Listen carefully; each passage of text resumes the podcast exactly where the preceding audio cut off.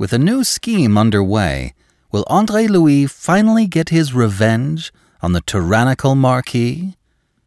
Raphael Sabatini, today on the Classic Tales podcast.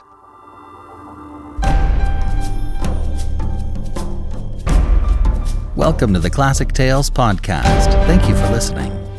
Thank you to all of our financial supporters.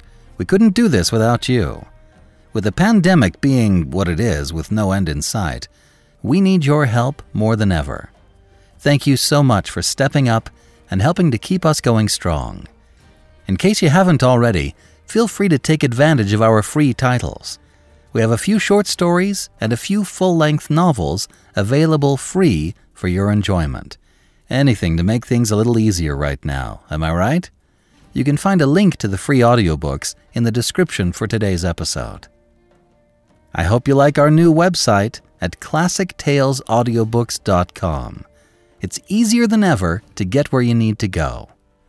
And a big thank you to Annie from the Join Us in France podcast, who helped with the pronunciations of the French names and phrases for this week's episode. If you're interested in France at all, you should check out her show. It's fantastic.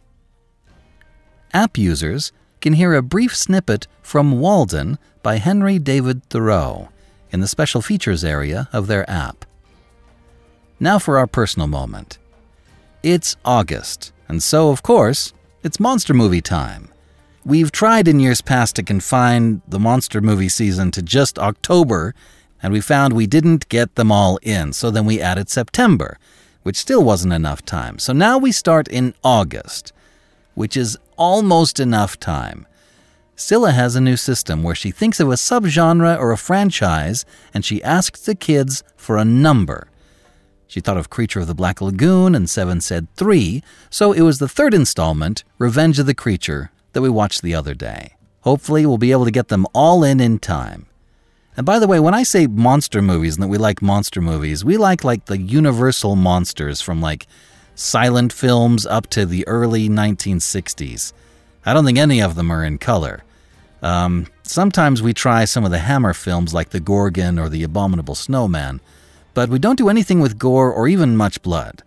We're literary family, and so Bride of Frankenstein, Dracula, the ones with literary backgrounds are our favorites mixing literature with film, wonderful. So, anyway, Bride of Frankenstein, Dracula, and The Old Dark House, my favorites.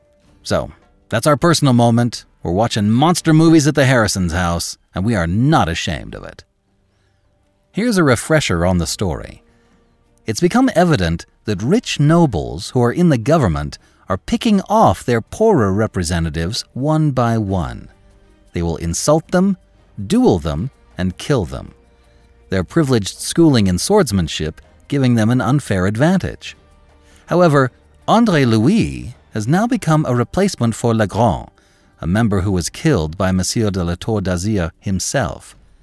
And now that Andre Louis has become a fencing master on the sly, his hopes are that the Marquis himself may provoke Andre Louis to a duel and be surprisingly chagrined.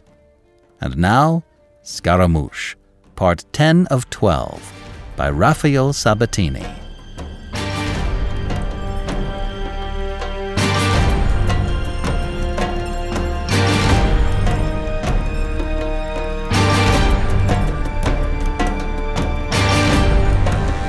Chapter 7 The Spada Spadassinicide After an absence of rather more than a week, Monsieur le Marquis de la Tour d'Azyr was back in his place on the Côte Droit of the National Assembly. Properly speaking, we should already at this date allude to him as the ci devant Marquis de la Tour d'Azyr. For the time was September of 1790, two months after the passing, on the motion of that downright Breton leveller, Le Chapelier, of the decree that nobility should no more be hereditary than infamy that just as the brand of the gallows must not defile the possibly worthy descendants of one who had been convicted of evil, neither should the blazon advertising achievement glorify the possibly unworthy descendants of one who had proved himself good. And so the decree had been passed abolishing hereditary nobility and consigning family escutcheons to the rubbish heap of things no longer to be tolerated by an enlightened generation of philosophers. Monsieur le Comte de Lafayette, who had supported the motion, left the assembly as plain Monsieur Motier. The great tribune, Count Mirabeau, became plain Monsieur Riquetti, and Monsieur Marquis de la Tour d'Azyr just simple Monsieur Les Arcs.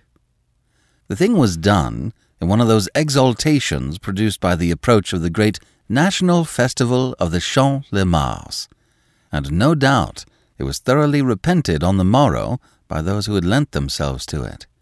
Thus, although law by now, it was a law that no one troubled just yet to enforce. That, however, is by the way. The time, as I have said, was September, the day dull and showery, and some of the damp and gloom of it seemed to have penetrated the long hall of the Manège, where, on their eight rows of green benches, elliptically arranged in ascending tiers, about the space known as La Piste, sat some eight or nine hundred of the representatives of the three orders that composed the nation. The matter under debate by the Constitution builders was whether the deliberating body to succeed the Constituent Assembly should work in conjunction with the king, whether it should be periodic or permanent, whether it should govern by two chambers or by one. The Abbe Maury, son of a cobbler, and therefore, in these days of antitheses, orator in chief of the party of the right, the blacks, as those who fought privileges losing battles were known, was in the tribune. He appeared to be urging the adoption of a two chambers system framed on the English model he was, if anything, more long winded and prosy even than his habit. His arguments assumed more and more the form of a sermon. The tribune of the National Assembly became more and more like a pulpit, but the members, conversely, less and less like a congregation. They grew restive under that steady flow of pompous verbiage, and it was in vain that the four ushers in black satin breeches and carefully powdered heads, chain of office on their breasts, gilded sword at their sides, circulated in the piste, clapping their hands and hissing, Silence!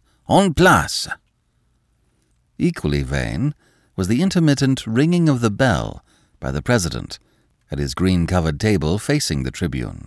The Abbe Maury had talked too long, and for some time had failed to interest the members. Realizing it at last, he ceased, whereupon the hum of conversation became general, and then it fell abruptly. There was a silence of expectancy, and a turning of heads, a craning of necks.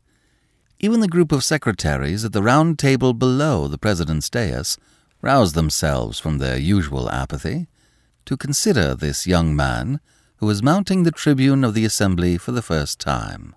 Monsieur André Louis Moreau, deputy suppliant, Vice Emmanuel Lagron, deceased, for Ancenis, in the department of the Loire. Monsieur de la Tour d'Azyr shook himself out of the gloomy abstraction in which he had sat. The successor of the deputy he had slain must in any event be an object of grim interest to him. You conceive how that interest was heightened when he heard him named. When looking across, he recognized indeed in this André Louis Moreau the young scoundrel who was continually crossing his path, continually exerting against him a deep moving, sinister influence to make him regret that he should have spared his life that day at Gavrillac two years ago.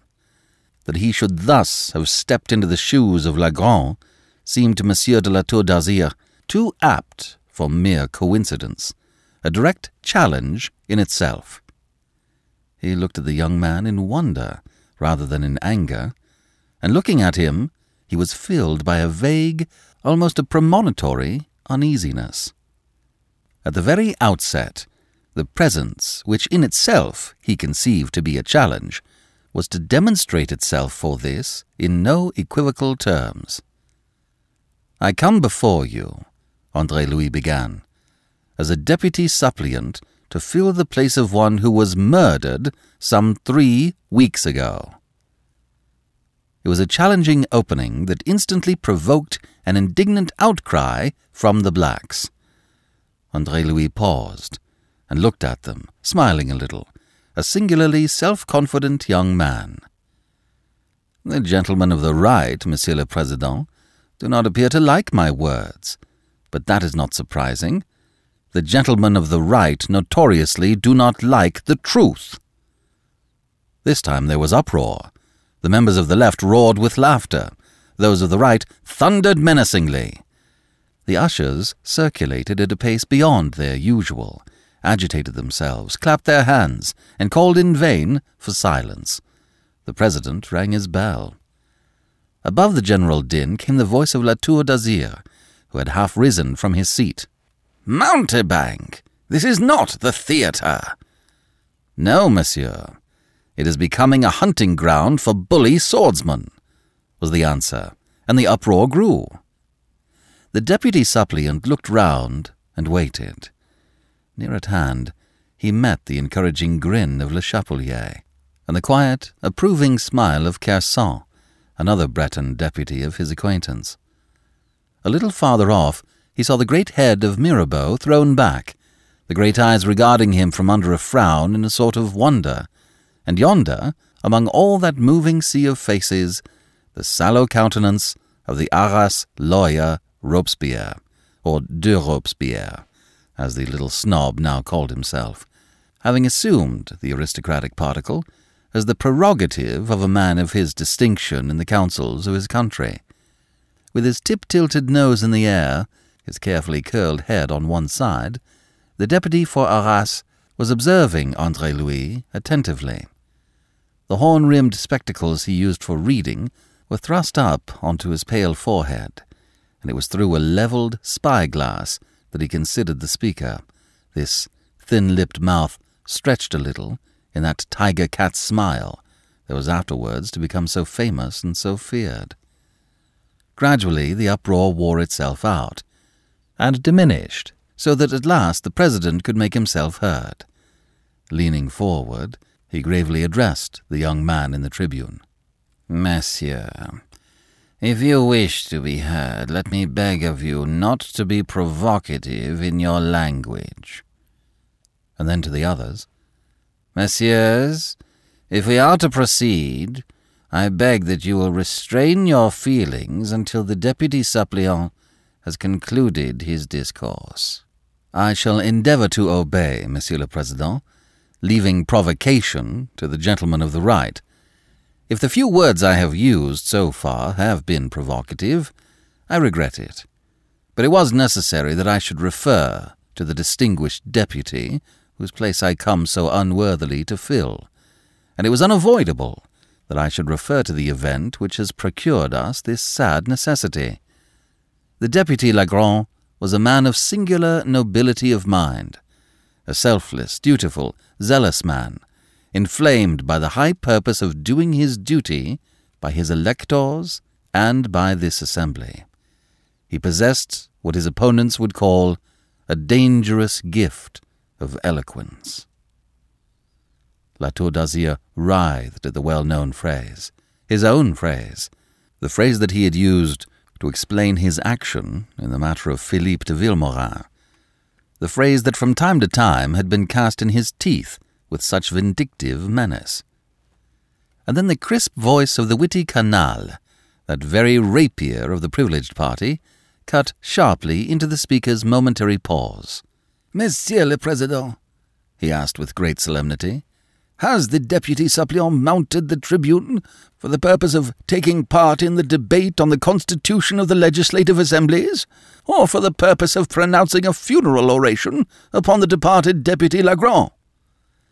This time it was the blacks who gave way to mirth, until checked by the deputy suppleant.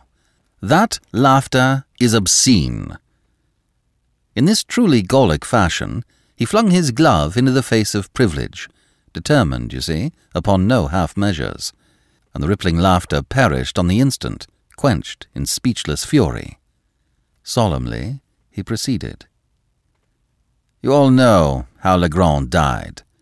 To refer to his death at all requires courage. To laugh in referring to it requires something that I will not attempt to qualify. If I have alluded to his decease, it is because my own appearance among you seemed to render some such allusion necessary. It is mine to take up the burden which he set down. I do not pretend that I have the strength, the courage, or the wisdom of Lagron. But with every ounce of such strength and courage and wisdom as I possess, that burden will I bear. And I trust, for the sake of those who might attempt it, that the means taken to impose silence upon that eloquent voice will not be taken to impose silence upon mine. There was a faint murmur of applause from the left, splutter of contemptuous laughter from the right. Rodomont! a voice called to him. He looked in the direction of that voice, proceeding from the group of spadassins amid the blacks across the piste, and he smiled. Inaudibly his lips answered, No, my friend, Scaramouche. Scaramouche, the subtle, dangerous fellow who goes tortuously to his ends. Aloud, he resumed, Monsieur le Président, there are those who will not understand that the purpose for which we are assembled here is the making of laws by which France may be equitably governed, by which France may be lifted out of the morass of bankruptcy into which she is in danger of sinking. For there are some who want, it seems, not laws, but blood. I solemnly warn them that this blood will end by choking them, if they do not learn in time to discard force and allow reason to prevail. Again in that phrase there was something that stirred a memory in La Tour d'Azyr. He turned in the fresh uproar to speak to his cousin Chabrillane, who sat beside him. A daring rogue, this bastard of Gavrillacs, said he. Chabrillane looked at him with gleaming eyes his face white with anger. Let him talk himself out. I don't think he will be heard again after today. Leave this to me. Hardly could La Tour d'Azyr told you why, but he sank back in his seat with a sense of relief. He had been telling himself that here was matter demanding action, a challenge that he must take up. But despite his rage, he felt a singular unwillingness. This fellow had a trick of reminding him, he supposed, too unpleasantly of that young abbe done to death in the garden behind the Breton arm at Gavrillac. Not that the death of Philippe de Vilmorin lay heavily upon Monsieur de la Tour d'Azyr's conscience. He had accounted himself fully justified of his action. It was that the whole thing, as his memory revived it for him, made an unpleasant picture. That distraught boy, kneeling over the bleeding body of the friend he had loved, and almost begging to be slain with him, dubbing the Marquis murderer and coward to incite him. Meanwhile, leaving now the subject of the death of Lagron, the deputy suppliant had at last brought himself into order, and was speaking upon the question under debate. He contributed nothing of value to it. He urged nothing definite. His speech on the subject was very brief, that being the pretext and not the purpose for which he had ascended the tribune. When later he was leaving the hall at the end of the sitting, with Le Chapelier at his side, he found himself densely surrounded by deputies as by a bodyguard. Most of them were Bretons, who aimed at screening him from the provocations which his own provocative words in the assembly could not fail to bring down upon his head. For a moment, the massive form of Mirabeau brought up alongside of him. Felicitations, Monsieur Moreau, said the great man. You acquitted yourself very well. They will want your blood, no doubt. But be discreet, monsieur, if I may presume to advise you, and do not allow yourself to be misled by any false sense of quixotry. Ignore their challenges. I do so myself. I place each challenger upon my list. There are some fifty there already, and there they will remain.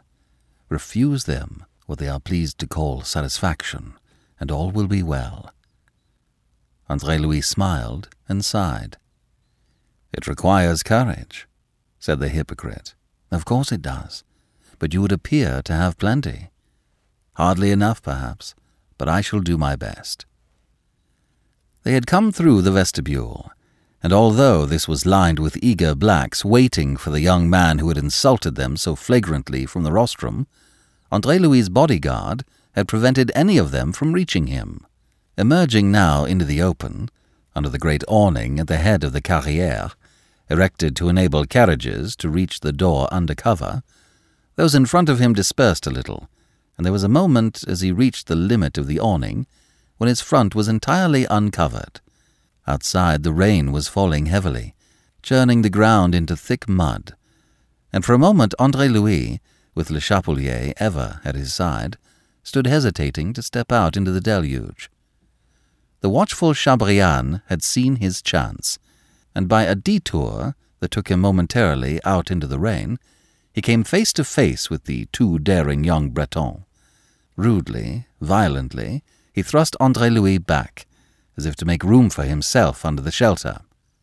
Not for a second was Andre Louis under any delusion as to the man's deliberate purpose, nor were those who stood near him, who made a belated and ineffectual attempt to close about him.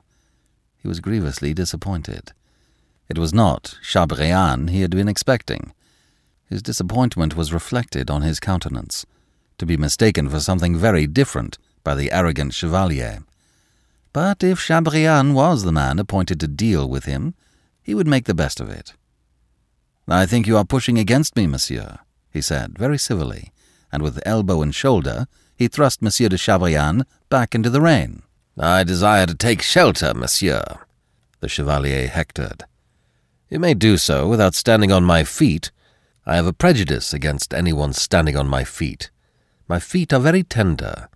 Perhaps you did not know it, monsieur. Please say no more. I, I wasn't speaking, you lout! exclaimed the chevalier, slightly discomposed. Were you not?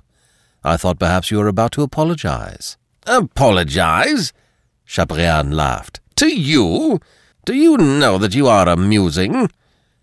He stepped under the awning for the second time, and again, in view of all, thrust Andre Louis rudely back. Ah, cried Andre Louis with a grimace. You hurt me, monsieur. I have told you not to push against me. He raised his voice that all might hear him, and once more impelled Monsieur de Chabrillane back into the rain. Now, for all his slenderness, his assiduous daily sword practice had given Andre Louis an arm of iron. Also, he threw his weight into the thrust. His assailant reeled backwards a few steps, and then his heel struck the balk of timber left on the ground by some workmen that morning, and he sat down suddenly in the mud. A roar of laughter rose from all who witnessed the fine gentleman's downfall.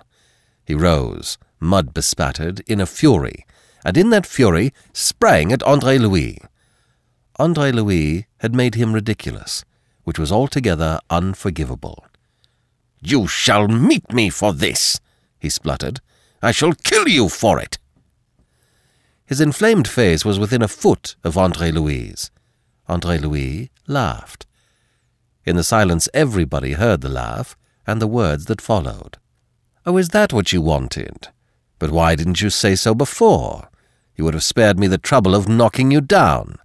I thought gentlemen of your profession invariably conducted these affairs with decency, decorum, and a certain grace. Had you done so, you might have saved your breeches. How soon shall we settle this? snapped Chabrillane, livid with a very real fury. Whenever you please, monsieur. It is for you to say when it will suit your convenience to kill me. I think that was the intention you announced, was it not? Andre Louis was suavity itself. Tomorrow morning, in the Bois. Perhaps you will bring a friend. Certainly, monsieur. Tomorrow morning, then. I hope we shall have fine weather. I detest the rain. Chabrillane looked at him almost with amazement. Andre Louis smiled pleasantly. Don't let me detain you now, monsieur. We quite understand each other. I shall be at the Bois at nine o'clock tomorrow morning. That is too late for me, monsieur. Any other hour would be too early for me. I do not like to have my habits disturbed. Nine o'clock or not at all, as you please. But I must be at the assembly at nine for the morning session. I am afraid, monsieur, you will have to kill me first, and I have a prejudice against being killed before nine o'clock. Now this was too complete a subversion of the usual procedure for Monsieur de Chabrillane's stomach. Here was a rustic deputy assuming with him precisely the tone of sinister mockery which his class usually dealt out to their victims of the Third Estate. And to heighten the irritation, Andre Louis, the actor, Scaramouche always, produced his snuff box and proffered it with a steady hand to Le Chapelier before helping himself. Chabrillane, it seemed, after all that he had suffered, was not even to be allowed to make a good exit. Very well, monsieur, he said. Nine o'clock, then, and we'll see if you talk as pertly afterwards. On that he flung away, before the jeers of the provincial deputies. Nor did it soothe his rage to be laughed at by urchins all the way down the Rue Dauphine, because of the mud and filth that dripped from his satin breeches and the tails of his elegant striped coat. But though the members of the Third had jeered on the surface, they trembled underneath with fear and indignation. It was too much. Lagron killed by one of these bullies, and now his successor challenged, and about to be killed by another of them on the very first day of his appearance to take the dead man's place. Several came now to implore Andre Louis not to go to the Bois, to ignore the challenge and the whole affair, which was but a deliberate attempt to put him out of the way. He listened seriously, shook his head gloomily, and promised at last to think it over. He was in his seat again for the afternoon session as if nothing disturbed him. But in the morning, when the assembly met, his place was vacant, and so was Monsieur de Chabrillane's. Gloom and resentment sat upon the members of the Third, and brought a more than usually acrid note into their debates. They disapproved of the rashness of the new recruit to their body. Some openly condemned his lack of circumspection. Very few, and those only the little group in Le Chapelier's confidence, ever expected to see him again. It was therefore as much in amazement as in relief that at a few minutes after ten they saw him enter, calm, composed, and bland, and thread his way to his seat.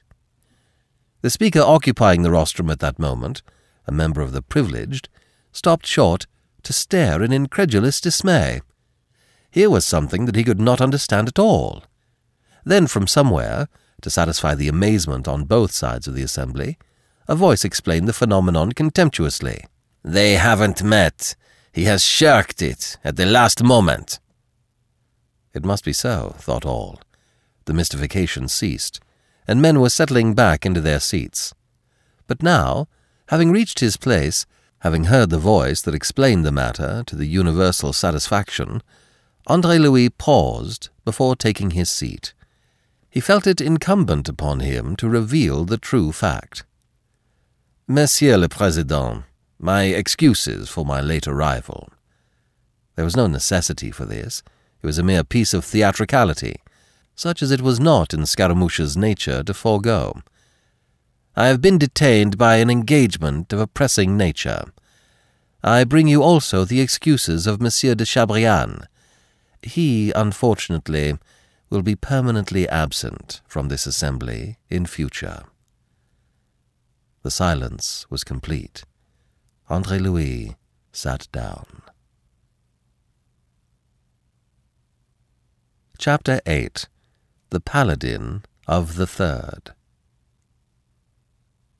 Monsieur le Chevalier de Chabrillane had been closely connected, you will remember, with the iniquitous affair in which Philippe de Vilmorin had lost his life.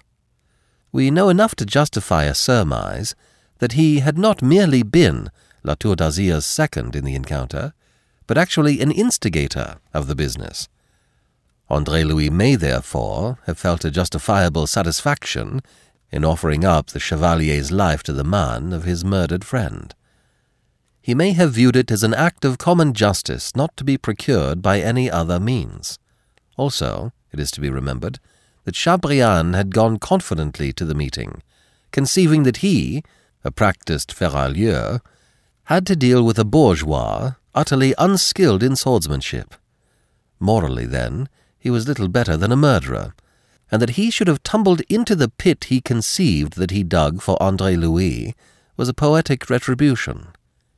Yet notwithstanding all this, I should find the cynical note on which Andre Louis announced the issue to the Assembly utterly detestable did I believe it sincere. It would justify Aline of the expressed opinion, which she held in common with so many others who had come into close contact with him, that Andre Louis was quite heartless. You have seen something of the same heartlessness in his conduct when he discovered the faithlessness of La Binet, although that is belied by the measures he took to avenge himself. His subsequent contempt of the woman I account to be born of the affection in which, for a time, he held her. That this affection was as deep as he first imagined, I do not believe, but that it was as shallow as he would almost be at pains to make it appear, by the completeness with which he affects to have put her from his mind when he discovered her worthlessness, I do not believe. Nor, as I have said, do his actions encourage that belief. Then again, his callous cynicism in hoping that he had killed Binet is also an affectation. Knowing that such things as Binet are better out of the world, he can have suffered no compunction. He had, you must remember, that rarely level vision which sees things in their just proportions, and never either magnifies or reduces them by sentimental considerations. At the same time, that he should contemplate the taking of life with such complete and cynical equanimity, whatever the justification, is quite incredible. Similarly, now, it is not to be believed that in coming straight from the Bois de Boulogne, straight from the killing of a man, he should be sincerely expressing his nature in alluding to the fact in terms of such outrageous flippancy. Not quite to such an extent was he the incarnation of Scaramouche, but sufficiently was he so ever to mask his true feelings by an arresting gesture, his true thoughts by an effective phrase. He was the actor always, a man ever calculating the effect he would produce, ever avoiding self revelation, ever concerned to overlay his real character by an assumed and quite fictitious one. There was in this something of impishness and something of other things. Nobody laughed now at his flippancy. He did not intend that anybody should. He intended to be terrible, and he knew that the more flippant and casual his tone, the more terrible would be its effect. He produced exactly the effect he desired. What followed in a place where feelings and practices had become what they had become is not difficult to surmise. When the session rose, there were a dozen spadassins awaiting him in the vestibule, and this time the men of his own party were less concerned to guard him. He seemed so entirely capable of guarding himself. He appeared, for all his circumspection, to have so completely carried the war into the enemy's camp, so completely to have adopted their own methods, that his fellows scarcely felt the need to protect him as yesterday. As he emerged, he scanned that hostile file, whose air and garments marked them so clearly for what they were. He paused, seeking the man he expected, the man he was most anxious to oblige. But Monsieur de la Tour d'Azyr was absent from those eager ranks. This seemed to him odd. La Tour d'Azyr was Chabrillane's cousin and closest friend. Surely he should have been among the first today. The fact was that La Tour d'Azyr was too deeply overcome by amazement and grief at the utterly unexpected event. Also, his vindictiveness was held curiously in leash. Perhaps he too remembered the part played by Chabrillane in the affair at Gavrillac, and saw in this obscure Andre Louis Moreau, who had so persistently persecuted him ever since, an ordained avenger. The repugnance he felt to come to the point with him, particularly after this culminating provocation, was puzzling even to himself. But it existed, and it curbed him now. To Andre Louis, since La Tour was not one of that waiting pack, it mattered little on that Tuesday morning who should be the next. The next, as it happened, was the young Vicomte de la Motte Royau, one of the deadliest blades in the group. On the Wednesday morning, coming again an hour or so late to the assembly, Andre Louis announced, in much the same terms as he had announced the death of Chabrillane, that Monsieur de la Motte would probably not disturb the harmony of the assembly for some weeks to come, assuming that he was so fortunate as to recover, ultimately, from the effects of the unpleasant accident with which he had quite unexpectedly had the misfortune to meet that morning. On Thursday, he made an identical announcement with regard to Vidame de Blavon. On Friday, he told them that he had been delayed by Monsieur de Trois Cantons, and then turning to the members of the Cote Droit and lengthening his face to a sympathetic gravity, I am glad to inform you, messieurs, that Monsieur de Trois Cantons is in the hands of a very competent surgeon, who hopes with care to restore him to your counsels in a few weeks' time. It was paralyzing, fantastic, unreal, and friend and foe in that assembly sat alike stupefied under those bland daily announcements. Four of the most redoubtable spadassins put away for a time, one of them dead, and all this performed with such an air of indifference and announced in such casual terms by a wretched little provincial lawyer. He began to assume in their eyes a romantic aspect. Even that group of philosophers of the Cote Gauche, who refused to worship any force but the force of reason, began to look upon him with a respect and consideration which no oratorical triumphs could ever have procured him. And from the assembly, the fame of him oozed out gradually over Paris. Desmoulins wrote a panegyric upon him in his paper Les Révolutions, wherein he dubbed him the Paladin of the Third Estate, a name that caught the fancy of the people, and clung to him for some time. Disdainfully was he mentioned in the Actes des Apôtres, the mocking organ of the privileged party, so light-heartedly and provocatively edited by a group of gentlemen afflicted by a singular mental myopy. The Friday of that very busy week in the life of this young man, who even thereafter is to persist in reminding us that he is not in any sense a man of action, found the vestibule of the manège empty of swordsmen when he made his leisurely and expectant egress between Le Chapelier and Kersain. So surprised was he that he checked in his stride. Have they had enough? he wondered, addressing the question to Le Chapelier. They have had enough of you, I should think was the answer. They will prefer to turn their attention to someone less able to take care of himself. Now this was disappointing. Andre Louis had lent himself to this business with a very definite object in view. The slaying of Chabrillane had, as far as it went, been satisfactory. He had regarded that as a sort of acceptable hors d'oeuvre. But the three who had followed were no affair of his at all. He had met them with a certain amount of repugnance, and dealt with each as lightly as consideration of his own safety permitted. Was the baiting of him now to cease, whilst the man at whom he aimed had not presented himself? In that case, it would be necessary to force the pace. Out there under the awning, a group of gentlemen stood in earnest talk. Scanning the group at a rapid glance, Andre Louis perceived Monsieur de la Tour d'Azyr amongst them. He tightened his lips. He must afford no provocation. It must be for them to fasten their quarrels upon him. Already the Actes des Apôtres that morning had torn the mask from his face and proclaimed him the fencing master of the Rue du Hasard, successor to Bertrand des Amis. Hazardous as it had been hitherto for a man of his condition to engage in single combat, it was rendered doubly so by this exposure, offered to the public as an aristocratic apologia.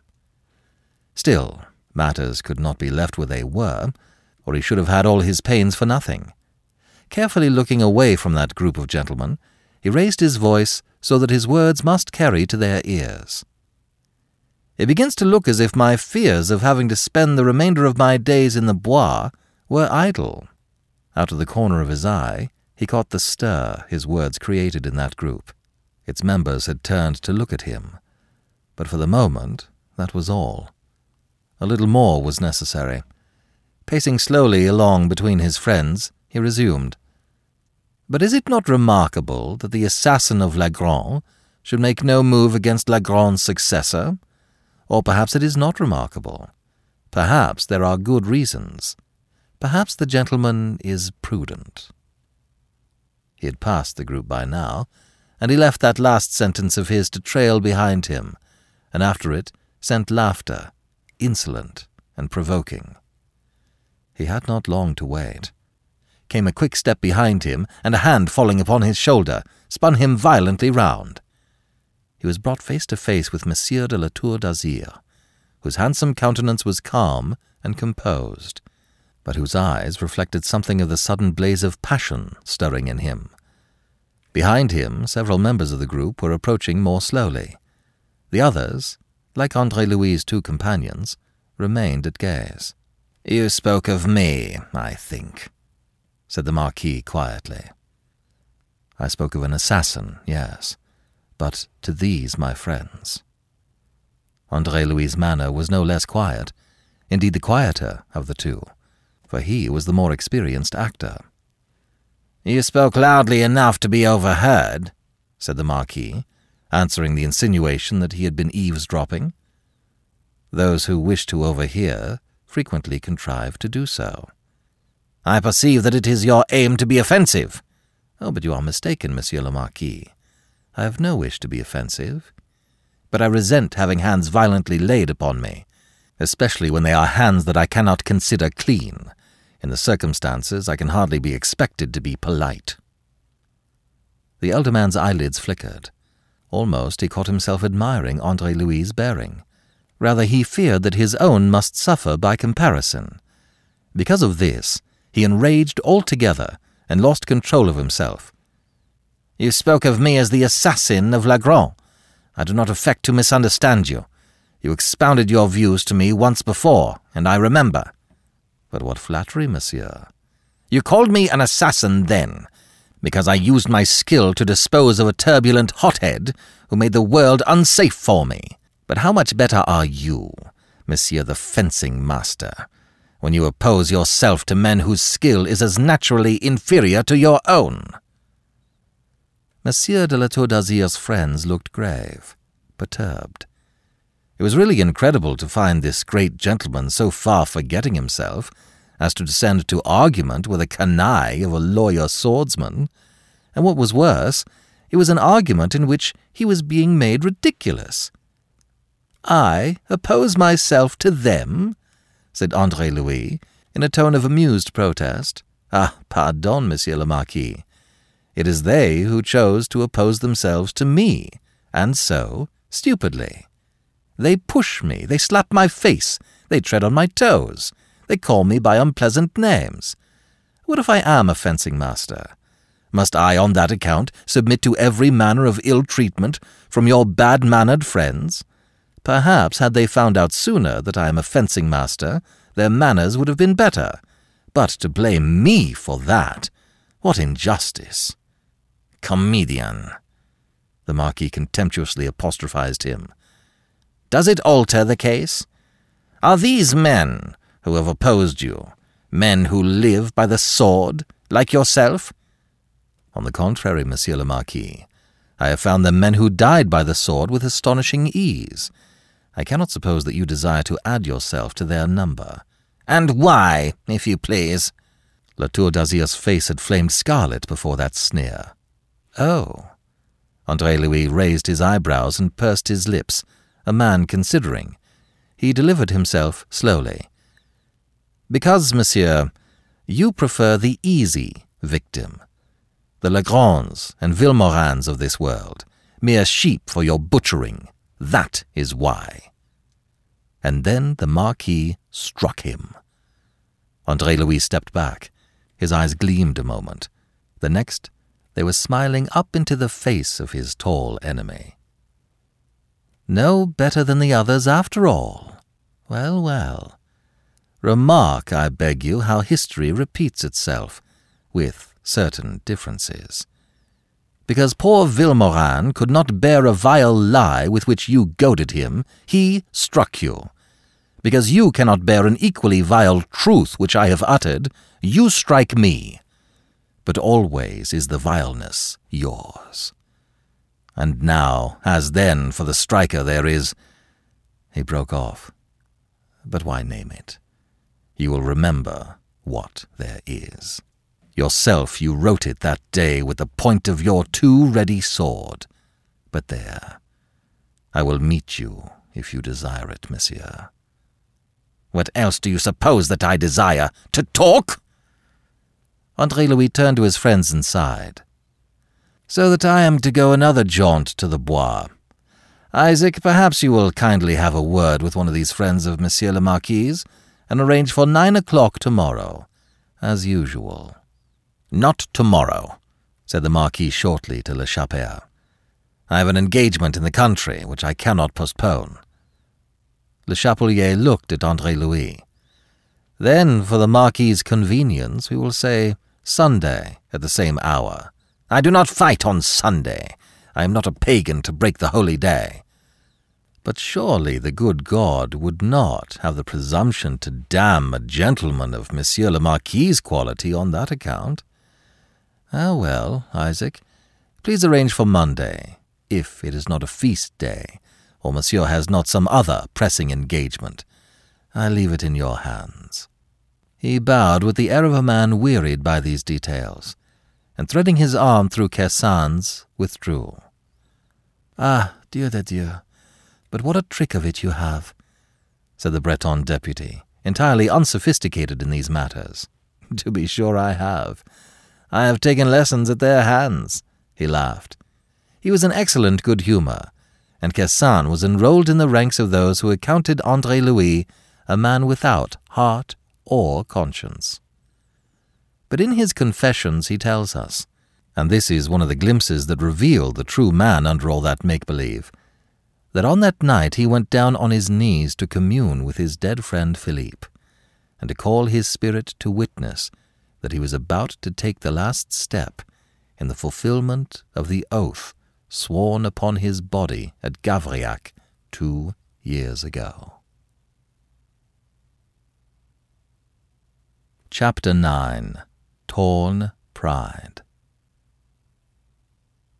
Monsieur de la Tour d'Azyr's engagement in the country on that Sunday was with Monsieur de Kercadiou. To fulfill it, he drove out early in the day to Meudon, taking with him in his pocket a copy of the last issue of Les Actes des Apôtres, a journal whose merry sallies at the expense of the innovators greatly diverted the Seigneur de Gavrillac. The venomous scorn it poured upon those worthless rapscallions afforded him a certain solatium against the discomforts of expatriation by which he was afflicted as a result of their detestable energies. Twice in the last month had Monsieur de la Tour d'Azyr gone to visit the Lord of Gavrillac at Meudon, and the sight of Aline, so sweet and fresh, so bright and of so lively a mind, had caused those embers smouldering under the ashes of the past, embers which until now he had believed utterly extinct, to kindle into flame once more. He desired her as we desire heaven. I believe that it was the purest passion of his life, that had it come to him earlier, he might have been a vastly different man. The cruelest wound that in all his selfish life he had taken was when she sent him word, quite definitely, after the affair at the Feydeau, that she could not again in any circumstances receive him.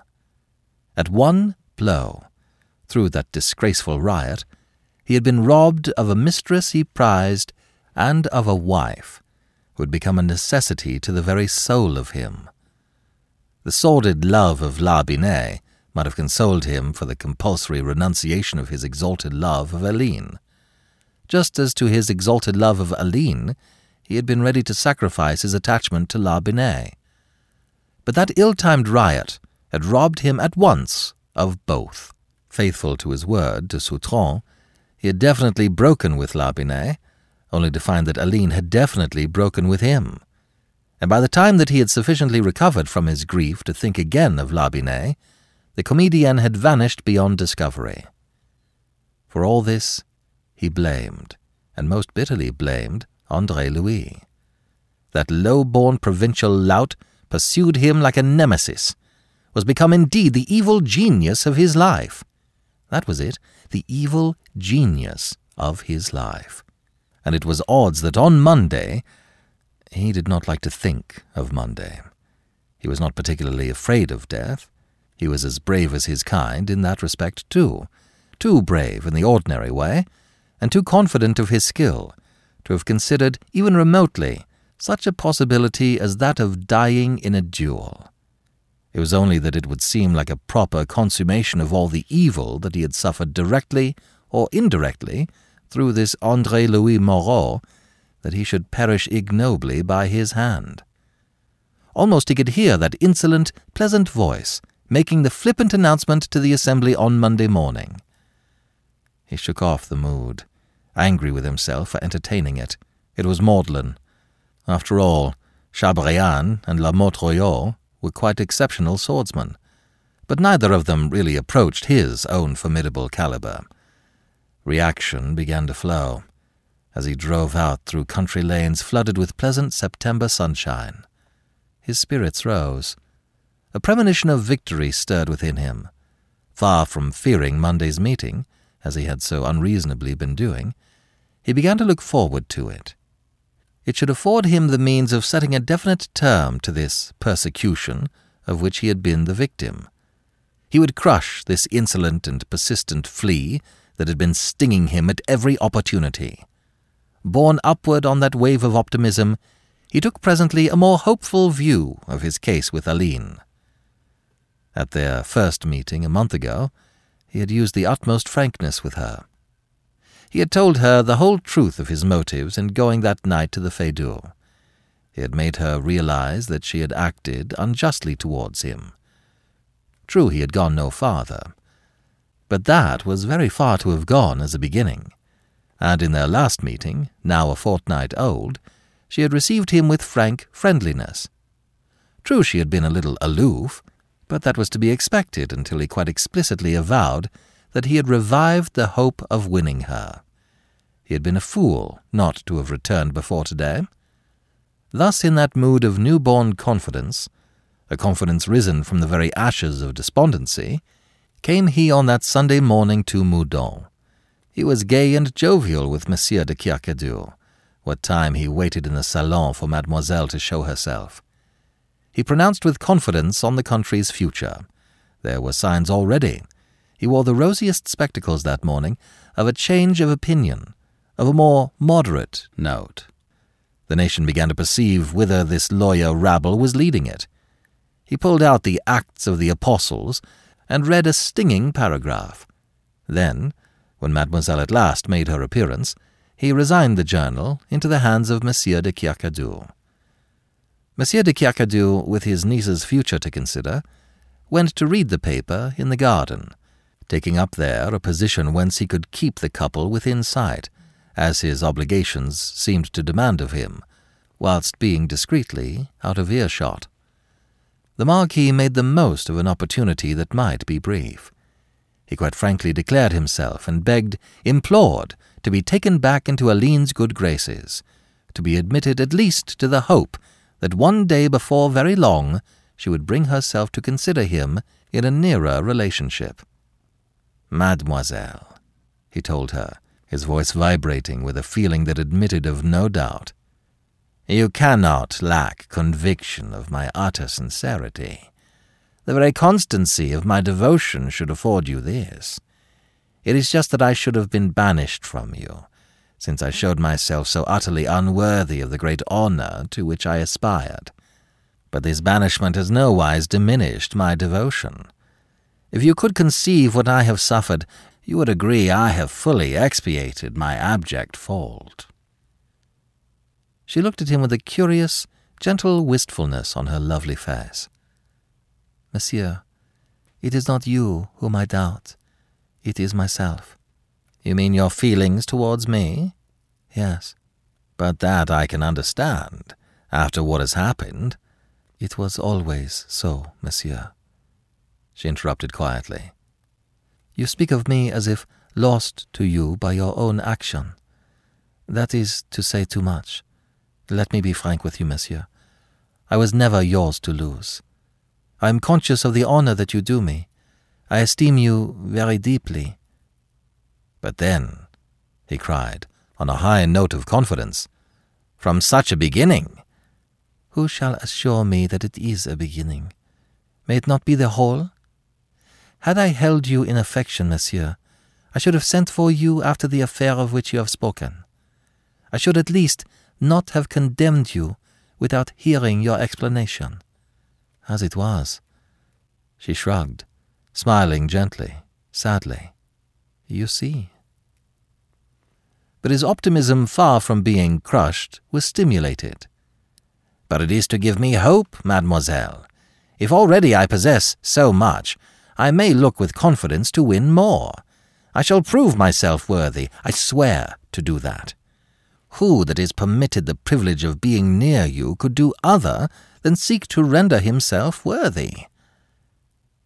And then before she could add a word, Monsieur de Kercadiou came blustering through the window, his spectacles on his forehead, his face inflamed, waving in his hand the Acts of the Apostles, and apparently reduced to speechlessness. Had the Marquis expressed himself aloud, he would have been profane. As it was, he bit his lip in vexation at this most inopportune interruption. Aline sprang up, alarmed by her uncle's agitation. What has happened? Happened? He found speech at last. The scoundrel! The faithless dog! I consented to overlook the past on the clear condition that he should avoid revolutionary politics in future. That condition he accepted, and now. He smacked the news sheet furiously. He has played me false again. Not only has he gone into politics once more, but he is actually a member of the Assembly. And what is worse, he has been using his assassin's skill as a fencing master, turning himself into a bully swordsman. My God! Is there any law at all left in France? One doubt Monsieur de la Tour d'Azyr had entertained, though only faintly, to mar the perfect serenity of his growing optimism. That doubt concerned this man Moreau and his relations with Monsieur de Kercadiou. He knew what once they had been, and how changed they subsequently were by the ingratitude of Moreau's own behavior in turning against the class to which his benefactor belonged. What he did not know was that a reconciliation had been effected. For in the past month, ever since circumstances had driven Andre Louis to depart from his undertaking to steer clear of politics, the young man had not ventured to approach Meudon, and as it happened, his name had not been mentioned in La Tour d'Azyr's hearing on the occasion of either of his own previous visits. He learnt of that reconciliation now, but he learnt at the same time that the breach was now renewed, and rendered wider and more impassable than ever. Therefore he did not hesitate to avow his own position. There is a law, he answered. The law that this rash young man himself evokes. The law of the sword. He spoke very gravely, almost sadly, for he realized that after all the ground was tender. You are not to suppose that he is to continue indefinitely his career of evil and of murder. Sooner or later, he will meet a sword that will avenge the others. You have observed that my cousin, Chabrillane, is among the number of this assassin's victims, that he was killed on Tuesday last. If I have not expressed my condolence, Azyr, it is because my indignation stifles at the moment every other feeling. The scoundrel! to say that sooner or later he will meet a sword that will avenge the others, I pray that it may be soon.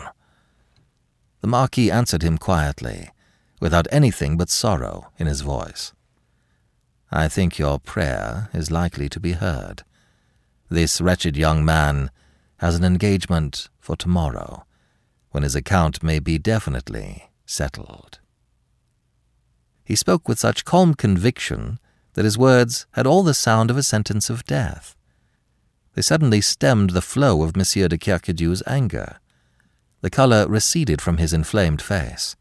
Dread looked out of his pale eyes, to inform Monsieur de la Tour d'Azyr, more clearly than any words, that Monsieur de Kercadiou's hot speech had been the expression of unreflecting anger, that his prayer that retribution might soon overtake his godson had been unconsciously insincere confronted now by the fact that this retribution was about to be visited upon that scoundrel, the fundamental gentleness and kindliness of his nature asserted itself.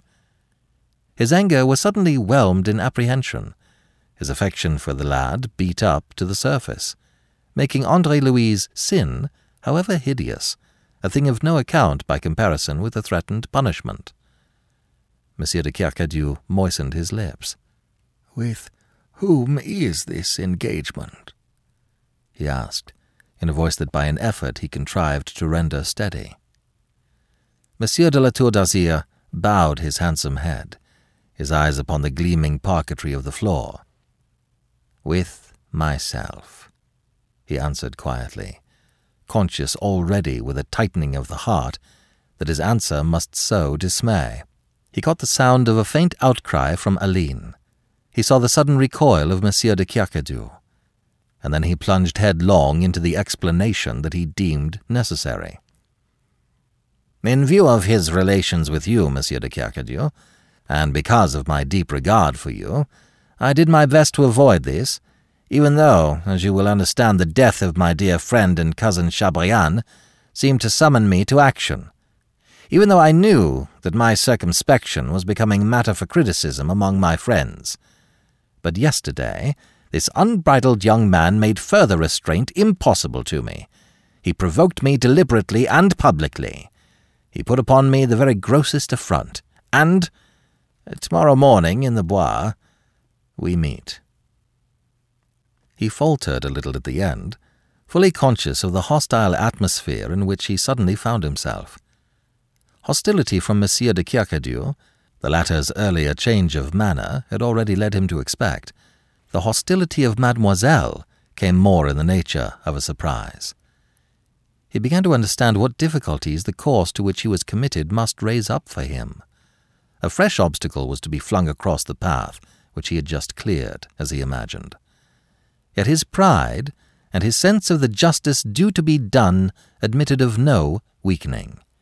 In bitterness, he realized now, as he looked from uncle to niece, his glance, usually so direct and bold, now oddly furtive, that though tomorrow he might kill Andre Louis, yet even by his death, Andre Louis would take vengeance upon him. He had exaggerated nothing in reaching the conclusion that this Andre Louis Moreau was the evil genius of his life. He saw now that do what he would, kill him even though he might, he could never conquer him.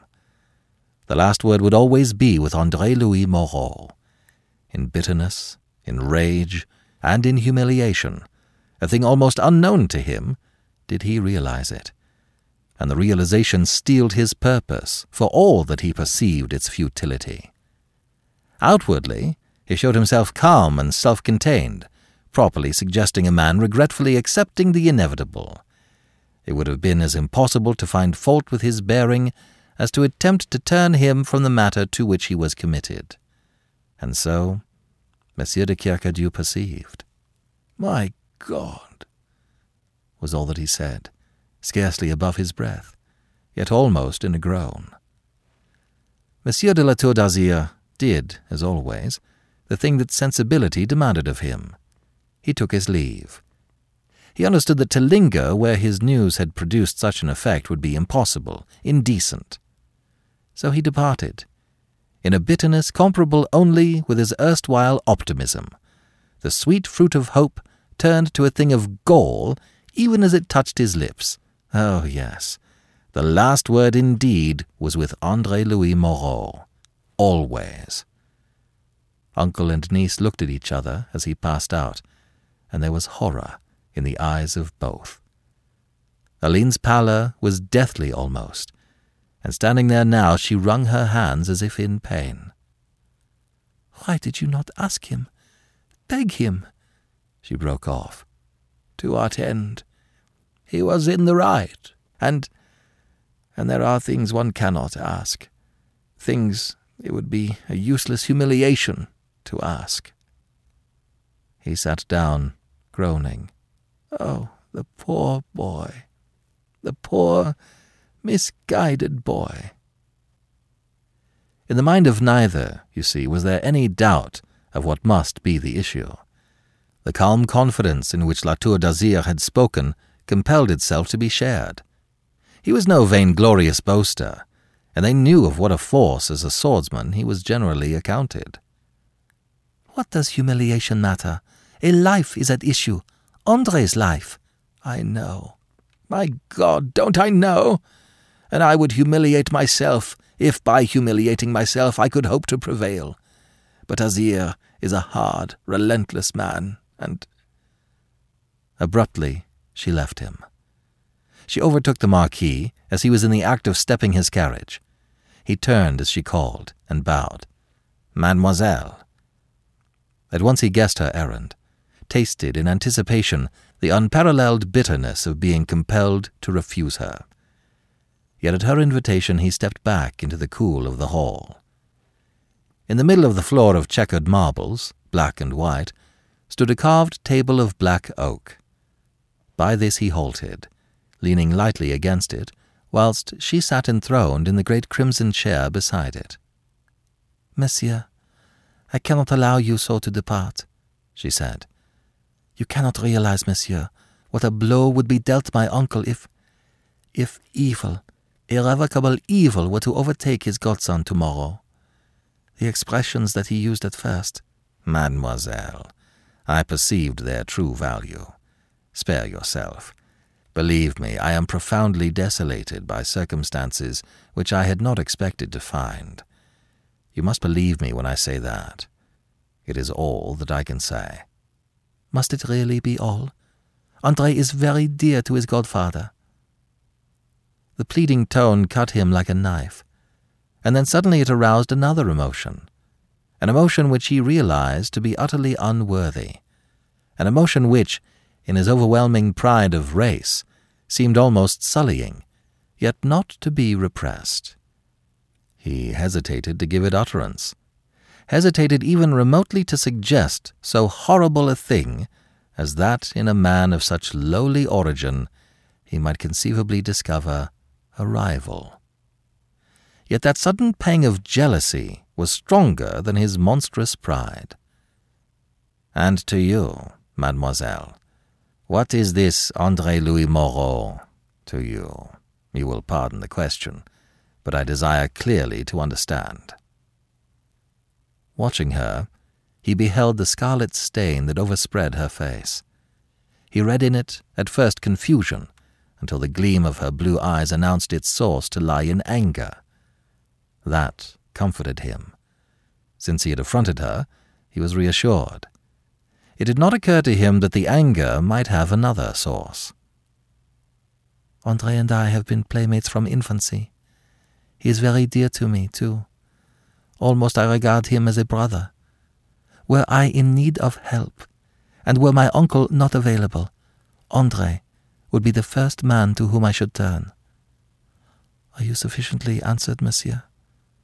Or is there more of me you would desire revealed? He bit his lip. He was unnerved, he thought, this morning. Otherwise, the silly suspicion with which he had offended could never have occurred to him. He bowed very low. Mademoiselle, forgive that I should have troubled you with such a question. You have answered more fully than I could have hoped or wished. He said no more than that. He waited for her to resume. At a loss, she sat in silence a while, a pucker on her white brow, her fingers nervously drumming on the table. At last she flung herself headlong against the impassive, polished front that he presented. I have come, monsieur, to beg you to put off this meeting. She saw the faint raising of his dark eyebrows, the faintly regretful smile that scarcely did more than tinge his fine lips, and she hurried on. What honor can await you in such an engagement, monsieur? It was a shrewd thrust at the pride of race that she accounted his paramount sentiment that had as often lured him into error as it had urged him into good. I do not seek honor in it, mademoiselle, but, I must say it, justice. The engagement, as I have explained, is not of my seeking. It has been thrust upon me, and in honor I cannot draw back. Why? What dishonor would there be in sparing him? Surely, monsieur, none would call your courage in question? None could misapprehend your motives. You are mistaken, mademoiselle. My motives would most certainly be misapprehended. You forgot that this young man has acquired in the past week a certain reputation that might well make a man hesitate to meet him. She brushed that aside almost contemptuously, conceiving it the merest quibble. Some men, yes, but not you, Monsieur le Marquis. Her confidence in him on every count was most sweetly flattering, but there was a bitterness behind the sweet. Even I, mademoiselle, let me assure you, and there is more than that. This quarrel which Monsieur Moreau has forced upon me is no new thing. It is merely the culmination of a long drawn persecution. Which you invited, she cut in. Be just, monsieur. I hope that it is not in my nature to be otherwise, mademoiselle. Consider, then, that you killed his friend. I find in that nothing with which to reproach myself. My justification lay in the circumstances. The subsequent events in this distracted country surely confirm it. And.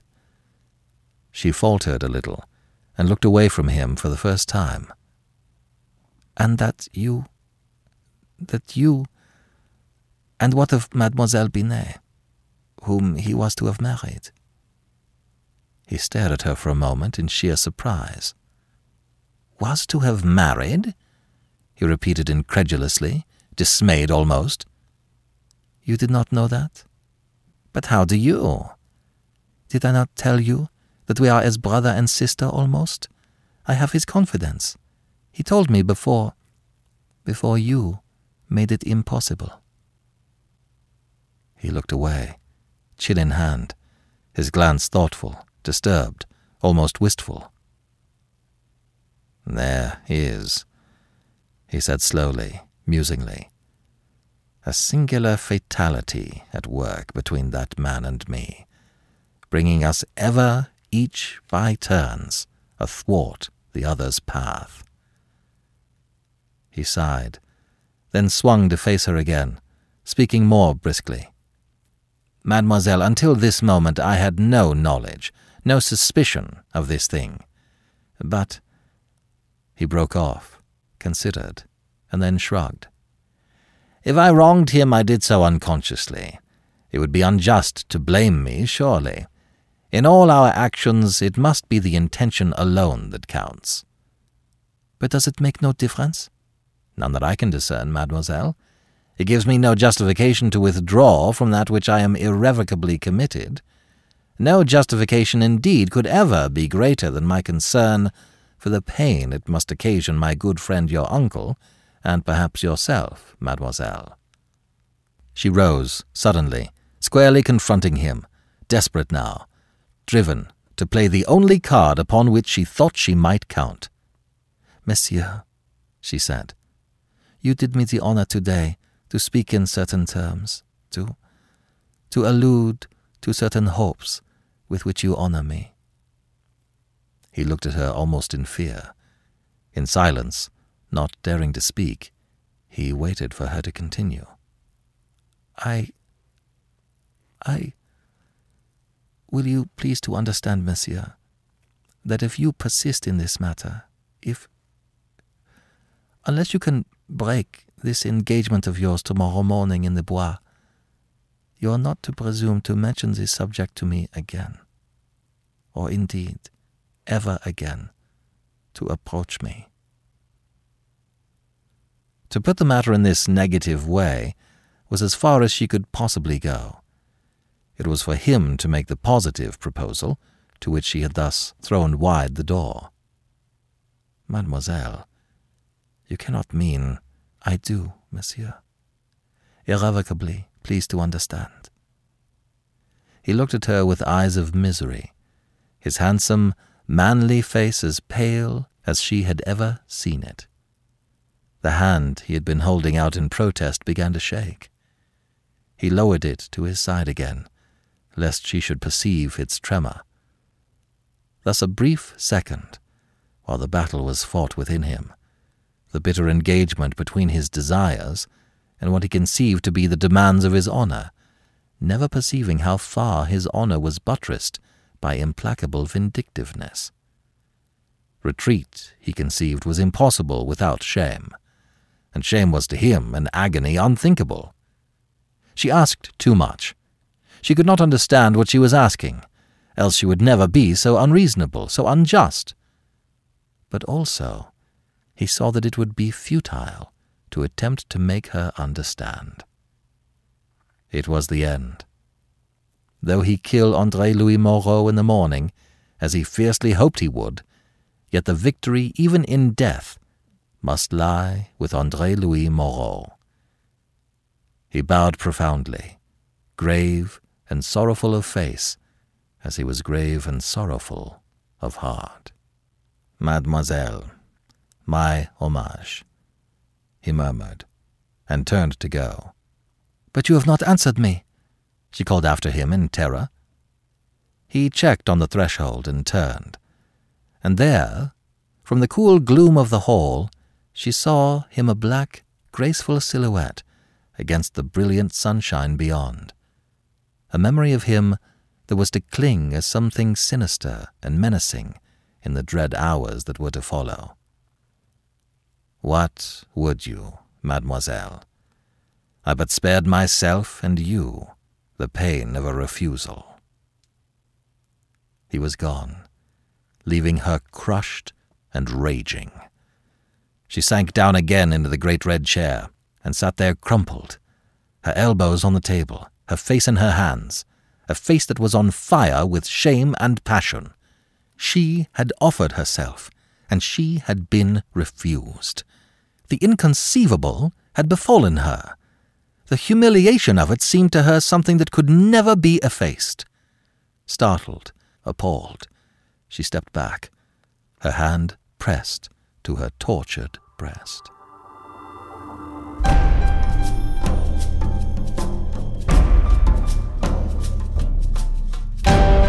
This is BJ Harrison. I hope you've enjoyed this unabridged production of Scaramouche, Part 10 of 12 by Raphael Sabatini. If you have enjoyed this book, feel free to visit our new website at classictalesaudiobooks.com. You can download some free audiobooks and sign up to be a financial supporter for as little as $5 a month. The supporter program is a study in over delivery. Give it a try and see how you like it. Thank you for joining me today and allowing classic literature to awaken your better self please join me every week, and we'll rediscover the greatest stories ever put to paper.